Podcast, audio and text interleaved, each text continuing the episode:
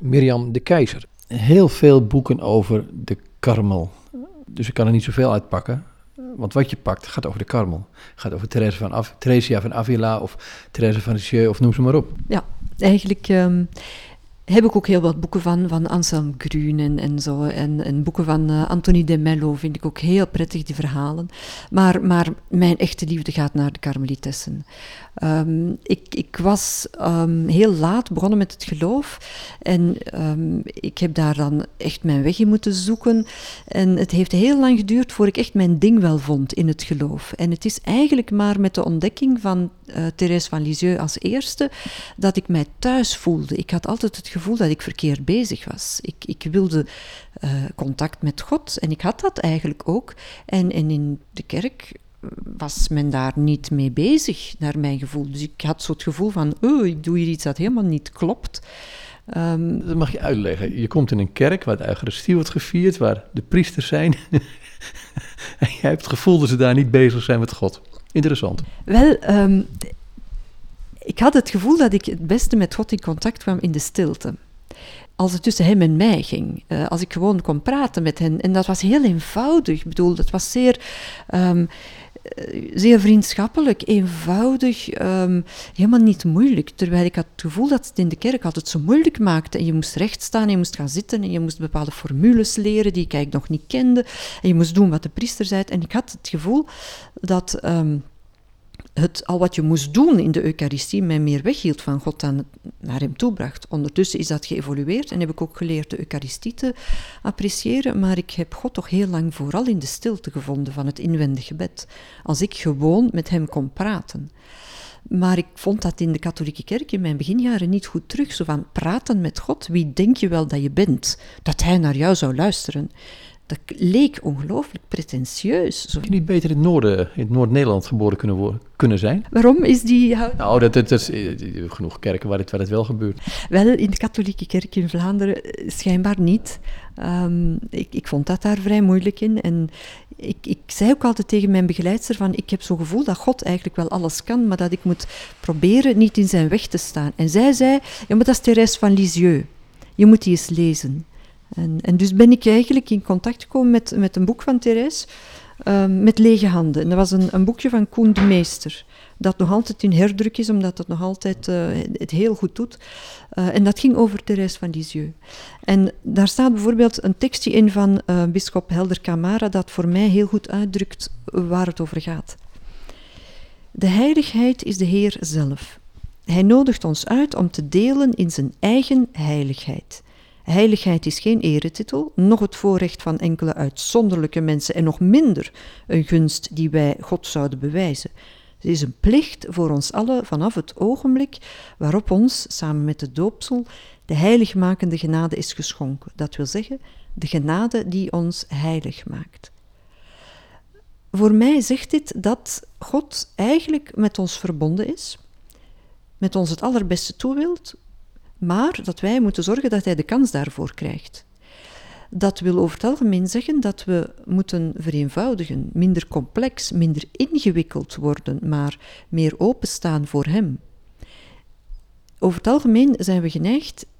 Ik was op dat moment juist afgestudeerd als, als arts en ik had geleerd: als je uh, beter wilt worden, moet je veel leren. Terwijl ik eigenlijk leerde aan de hand van dit boek, als je een beter mens wilt worden en meer verbonden zijn, wilt zijn met God, dan moet je ook een stukje afleren. Dan moet je ook een stuk eigen plannen en ambities en, en dromen en verwachtingen en, en scheefgegroeide ideeën kunnen loslaten. Moet je vereenvoudigen, moet je in één vouw komen te liggen en niet tien verschillende ambities hebben en twintig verschillende dromen en, en, en honderd verschillende plannen, maar moet je alles in één vouw krijgen. En moet het eenvoudiger worden, moet het simpeler worden. Um, zonder daarbij afbreuk te doen aan wat je kunt en wat je kunt, maar toch duidelijker eigenlijk. En dat vond ik uh, prachtig aan dat boek, want je had zo'n gevoel van als het in de kerk ook allemaal gaat om uh, de knapste en de beste en de, de meest geleerde en de meest theologisch onderlegde, gaat, dit kan niet kloppen. En Therese zegt, het, dat gaat erom om het meest te beminnen. Het gaat erom uh, het meest lief te hebben. en het meest open te staan voor God en Hem toe te laten door jou heen dat allemaal te doen. Ja, dat, dat vulde voor mij perfect aan wat, wat mijn geneeskundige studies zeiden. Die zeiden van oké, haal uit je verstand wat erin zit, ga daar optimaal mee aan het werk, maar Therese zei oké, maar je hebt ook een hart. Hè? Zet dat nu ook eens open, laat God daarin wonen en laat Hem daar dan aan het werk. Dat was voor mij zo de ultieme combinatie. Dan heb je, als ik aan Therese denk, heb je dan ook het, het hele punt van, ehm, als ik aan liefde denk, en zeker naar Jezus toe, denk ik ook aan overgave. Ja, maar dat is niet makkelijk. Daar heb ik heel lang mee gevochten. Ik had zo het gevoel van overgave, overgave, mij overgeven aan zijn wil. Ik ben niet dom, hè. Ik heb ook wel een wil. Ik ben uh, nu zoveel jaren universitair. Ik heb echt gestudeerd. Ik weet het wel, hè. En Jezus heeft niet gestudeerd, hè? Geen universiteit. Ja, ik had zoiets van, van waarom zegt die kerk dat ik mij moet overgeven aan God? Het gaat een trucje zijn om mijn verstand te, te manipuleren. En, en dat gevoel heb ik in de kerk wel vaker. Dat men zegt van, geloof nu maar gewoon, gewoon wat wij zeggen en, en laat je verstand achterwege. Daar heb ik mij altijd tegen verzet, daar doe ik niet aan mee. En in wezen is dat ook niet wat God zegt. God zegt, ik heb meer overzicht en ik heb meer inzicht en ik heb meer doorzicht. Dus als je nu mijn plannen volgt, dan komen we samen veel verder. Je wordt dus veel ambitieuzer als je Gods plannen volgt. Dat is iets waarbij ik mij kan neerleggen. Dat ik zeg van, ik laat jou toe om aan het stuur te staan van de boot, want dat gaat een veel toffere reis worden dan als ik zelf aan het stuur sta. Maar dat heeft wel een tijd geduurd. Ja, dan is Therese eigenlijk ook niet het meest mooie voorbeeld. Wel het meest intieme voorbeeld, want zij sterft heel jong. Ja, wel, ik heb Therese heel erg ontdekt ehm, in de spiritualiteit van, wat ik in Therese ontdekt heb, is de spiritualiteit van verbonden zijn met God. Van een intieme relatie hebben met Hem. Uh, maar haar leven sprak mij niet zo geweldig aan. Maar we hebben toen eigenlijk de stap genomen om naast een karmelitessenklooster te komen leven. En ja, zij hielden heel erg en houden nog altijd heel erg van Therese van Lisieux. Maar de grote uh, liefde is hier toch wel Therese van Avila.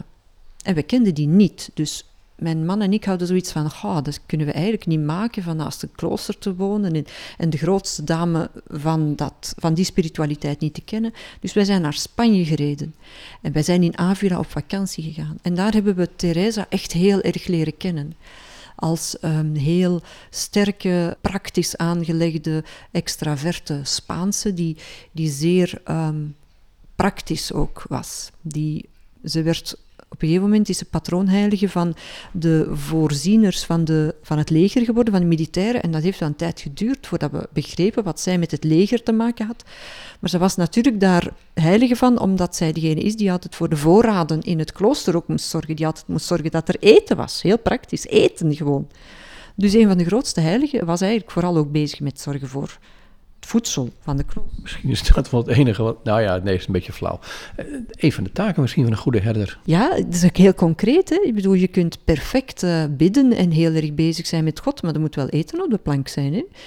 Uh, als er zieken zijn, moeten die verzorgd worden. Het leven is zeer concreet en daarin wordt het ook zeer tastbaar.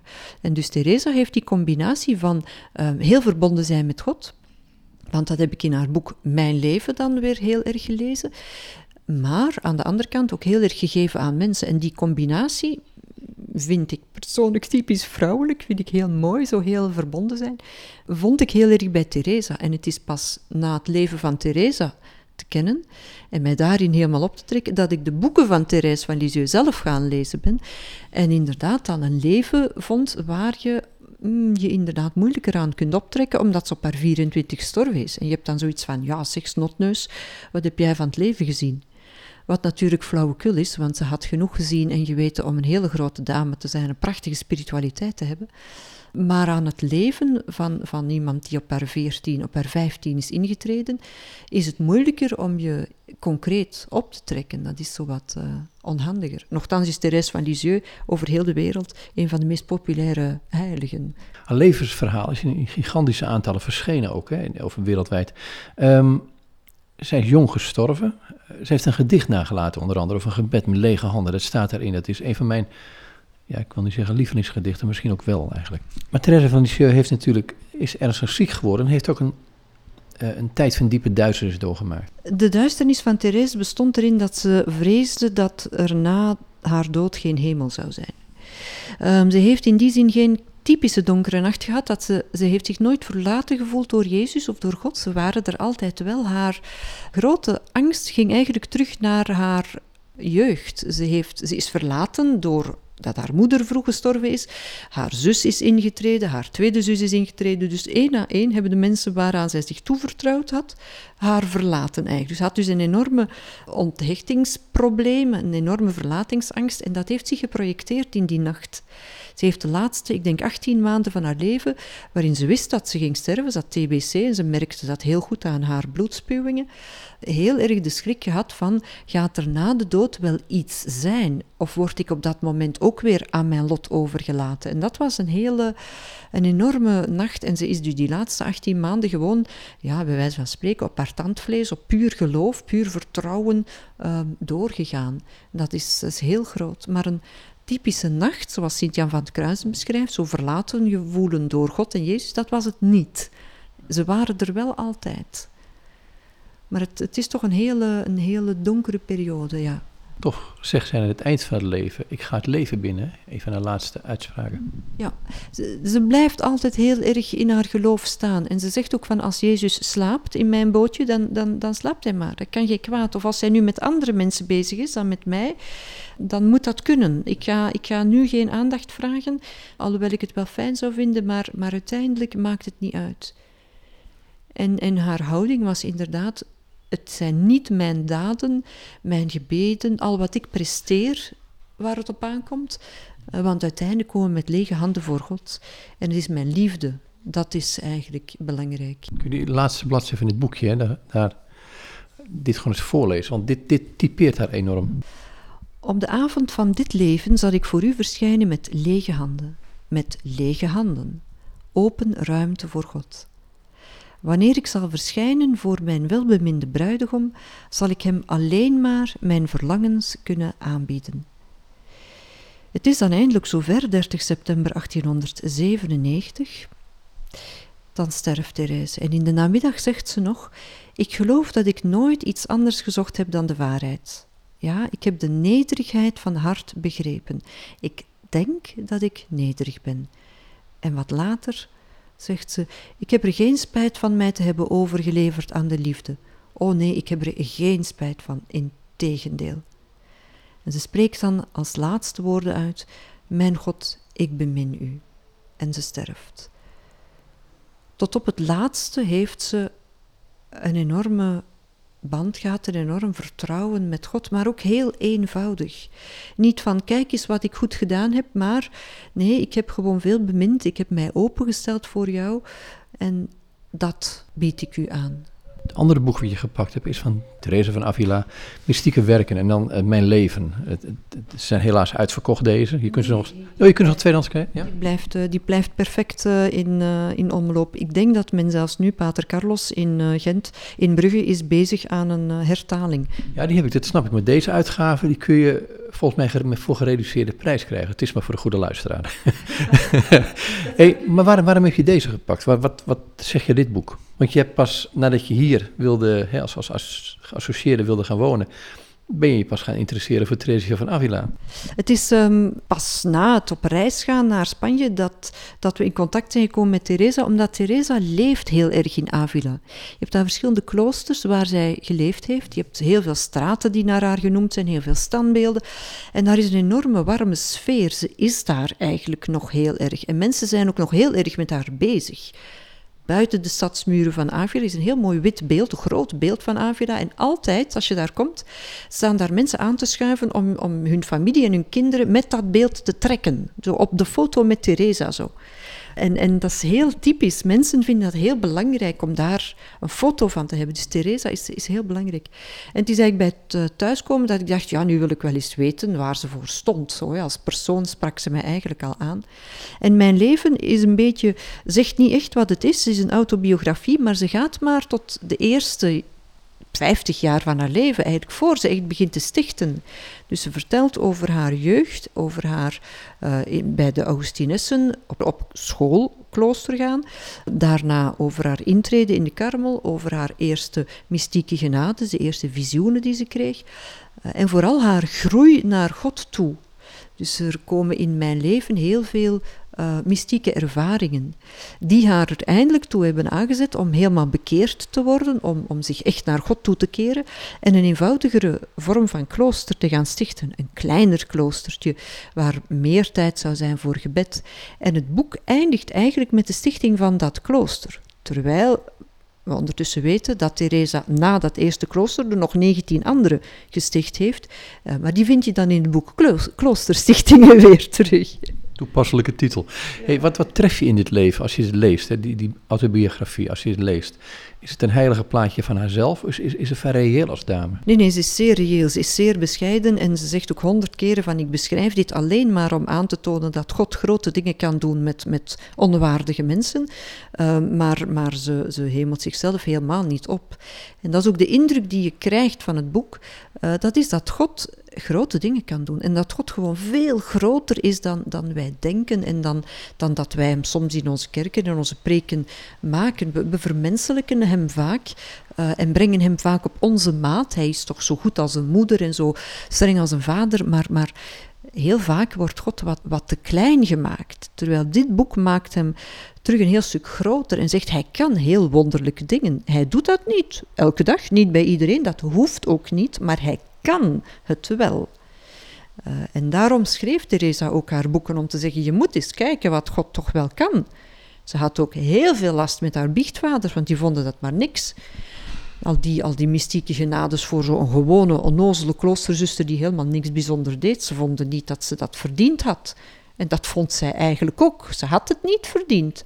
Maar God vraagt zich niet af: verdien jij mijn genade? Hij zegt: Ik wil mijn genade geven. Wie staat er hier open? Wil jij ze ontvangen? Oké, dan krijg je ze. En zij stond schijnbaar heel erg open. Dus ja. Is, is jouw houding nou veranderd? Um, het heeft mijn houding bevestigd. Ik had die houding altijd van, van ik wil gewoon openstaan en God door mij heen laten werken, maar ik durfde het niet goed. Ik, ik dacht, dit klopt niet. Um, je moet meer met je verstand werken, je moet meer gebeden vanuit je verstand uh, bidden, je moet doen wat de kerk zegt. Uh, en dat klopt allemaal wel, maar eigenlijk de echte krachtbron in bidden is het inwendig gebed. Is wat jij persoonlijk hebt met God. Bidden en geloven is geen, um, ja, geen opeenstapeling van regels en houdingen. Het is een passionele relatie. Het is een levende relatie en dat is iets anders. En, en Therese en Teresa hebben mij geleerd om dat te durven doen en te zeggen van ik hou gewoon van God en wat wij hebben is een liefdesband en die is soms wat warmer en soms wat kouder en die gaat wat op en die gaat wat af. Maar in wezen wat ons bindt is liefde, is niet wetenschap of is niet uh, verstand of, of kunnen of kennen of nee, wat ons bindt is, is verbondenheid, is uh, samenhorigheid, is mildheid, is uh, warmte. Um, dat soort dingen eigenlijk. Het conflicteert ook niet met jou als wetenschapster, als, als oogarts? Het vult het aan. Therese had heel vaak Jezuïeten als um, biechtvaders. Uh, vanaf het moment dat ze Jezuïeten, een orde die toen eigenlijk ook nog maar juist aan het opkomen was, voelde, had ze als biechtvaders, voelde ze zich eigenlijk een stuk beter. Omdat ze dan wist dat haar, haar manier van bidden, die heel erg vanuit de emoties in het hart was, ook gecontroleerd werd en getoetst werd aan de kennis van de Jezuïeten van, uh, en aan de kennis van de Bijbel. Ze wist dus dat ze goed bezig was, omdat wat ze zei en voelde overeenkwam met wat in de Bijbel staat. Um, en dat vind ik een heel gezonde manier van doen. Dat is je verstand erbij houden en dan leven vanuit je hart. Maar de twee altijd wel in evenwicht houden. Bij mij is dat dus iets dat elkaar aanvult. Ik kan, vind ik, een veel betere oogarts zijn omdat ik leef vanuit een spiritualiteit. Ik probeer goed oogarts te zijn door mijn vak te kennen. Ik werk mij bij, ik volg cursussen, ik lees boeken en ik ga allerlei dingen volgen om technisch, praktisch, uh, verstandelijk helemaal bij te zijn in mijn vak. Maar als mens, om te luisteren, om er te zijn, om geduld op te brengen, om dingen uit te leggen, heb ik het nodig om, om ja, een geloof te hebben dat mij de kracht geeft om als mens er ook te staan. Dus ik vind dat die twee elkaar aanvullen eigenlijk. Intrigeert me nog hoor. Is, uh, je zegt, um, zegging bij de Jezuïeten te biecht en daar werd het getoetst aan de Bijbel. Had zij zelf geen Bijbel dan? Nee, Eigenlijk niet. Uh, de Bijbels waren in die tijd, wanneer was het? 1559 denk ik, op de index van Valdez gezet. Uh, Groot Inquisiteur Valdez had een, een, een, lijst gemaakt met allerlei religieuze boeken, onder andere ook alle Bijbels in de landtaal, um, omdat in het kader van de contra-reformatie men zeer strikt wilde controleren welke informatie mensen ter beschikking had. Dus de enige bijbels die ter beschikking waren, die waren in het Latijn. En een normale vrouw van die tijd had geen studies gedaan, dus Theresa had haar gebedsboek, haar brevier, maar geen bijbel. Nu was Theresa een aardig belezen vrouw, want ze had het geluk al heel veel gelezen te hebben, net voor die index van Valdez uh, inging eigenlijk. Maar ze is eigenlijk boeken beginnen schrijven om voor haar zusters basiswerken te geven waaraan zij hun spiritualiteit konden ophangen.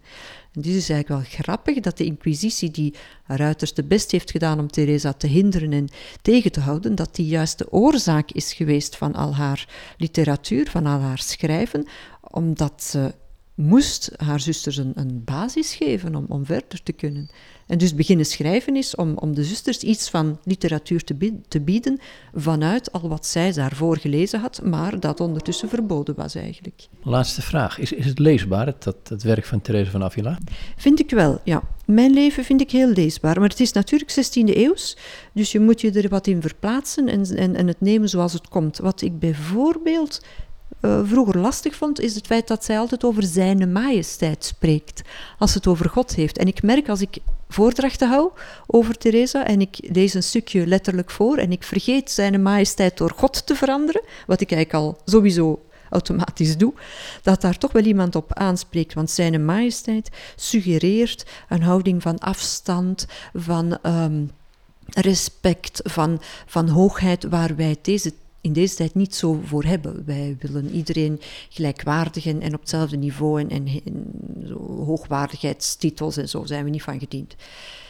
Terwijl voor Teresa zijn majesteit geen, uh, geen titel van afstand was, maar van hoog respect. Van, van, van jij bent de koning van mijn leven, jij bent degene waar ik van hou. En, dat was... en jij woont in mijn hart, dat zegt ze bij. Ja, Jij woont in mijn hart en jij bent de koning die in het kasteel van mijn hart woont. Dus in mij woon jij in een machtig, prachtig kasteel dat mijn ziel is. Dat is wat zij eigenlijk wil zeggen, maar een, een normale mens van deze tijd, ja, zijn majesteit, ja, zeg, zo wil ik mijn God niet aanspreken. Dus daar moet je eventjes overlezen. Ik vind, het wel een mooi beeld, want ze zegt dan van oké, eh, dus je kunt je altijd overdag even terugtrekken om bij zijn majesteit te zijn. Nou, dat is, dat is voor mij intimiteit hoor. Ja, ik vind het beeld dat zij heeft, ze zegt onze ziel is een prachtige burcht, een ongelooflijk mooie burcht met heel veel kamers, zeven kamers minstens. En de middenste kamer is van God. En hoe meer je groeit binnenin, hoe dieper je in die ziel, binnenkomt en hoe dichter je bij God kunt komen. Ik vind het een prachtig beeld, maar je moet eventjes wennen aan die beeldtaal en zeggen van, wat is dit nu voor flauwekul en sprookjestaal? Nee, dit is een taal van, van universele beelden. Jong zegt bijvoorbeeld, dit is de taal van archetypes. Elke mens, elke cultuur heeft het over prinsen, prinsessen, uh, de dappere ridder en een kasteel. Dat zit in elke cultuur in van, van dit soort beelden te hebben. En dit zijn dus de archetypes die duiden dat mensen altijd op zoek gaan naar iets heel waardevol, kostbaar. En Teresa gebruikt dat soort beelden, een prachtig beeld van, van onze ziel. Dat onze ziel niet zomaar een wolkje is, ergens tussen ons hart en onze darmen in of zo, of ergens uh, gelegen achter de vijfde hersenkronkel maar dat onze ziel een, een hele wereld is van beleving, een, een prachtige burcht met kamers en stallen en tuinen en waar God heel graag woont eigenlijk, als we hem daartoe de ruimte bieden. Een schitterend beeld. Dankjewel. Graag gedaan.